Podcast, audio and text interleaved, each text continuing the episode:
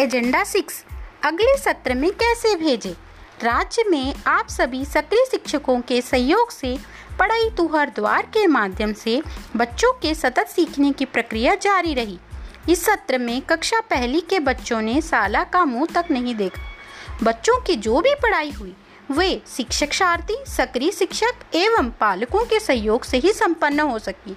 आप इस बात से सहमत होंगे कि किसी भी कक्षा का लर्निंग आउटकम नहीं आए तो अगली कक्षा में बहुत सारी दिक्कतें हो सकती हैं। इसलिए अगले सत्र के पहले हमें इस दिशा में अवश्य काम करना होगा। बच्चों को छोटे छोटे प्रोजेक्ट कार्य, अभ्यास पुस्तिका पर कार्य, घर में रहकर कार्य करने हेतु वर्कशीट बड़ी कक्षा के बच्चों से सीखना सरल व निखार कार्यक्रम को लागू करना, संकुल की बैठक में चर्चा कर तय करें कि शेष बचे समय का बेहतर प्रबंधन कर सभी बच्चों को अगली कक्षा के लिए कैसे तैयार किया जाए।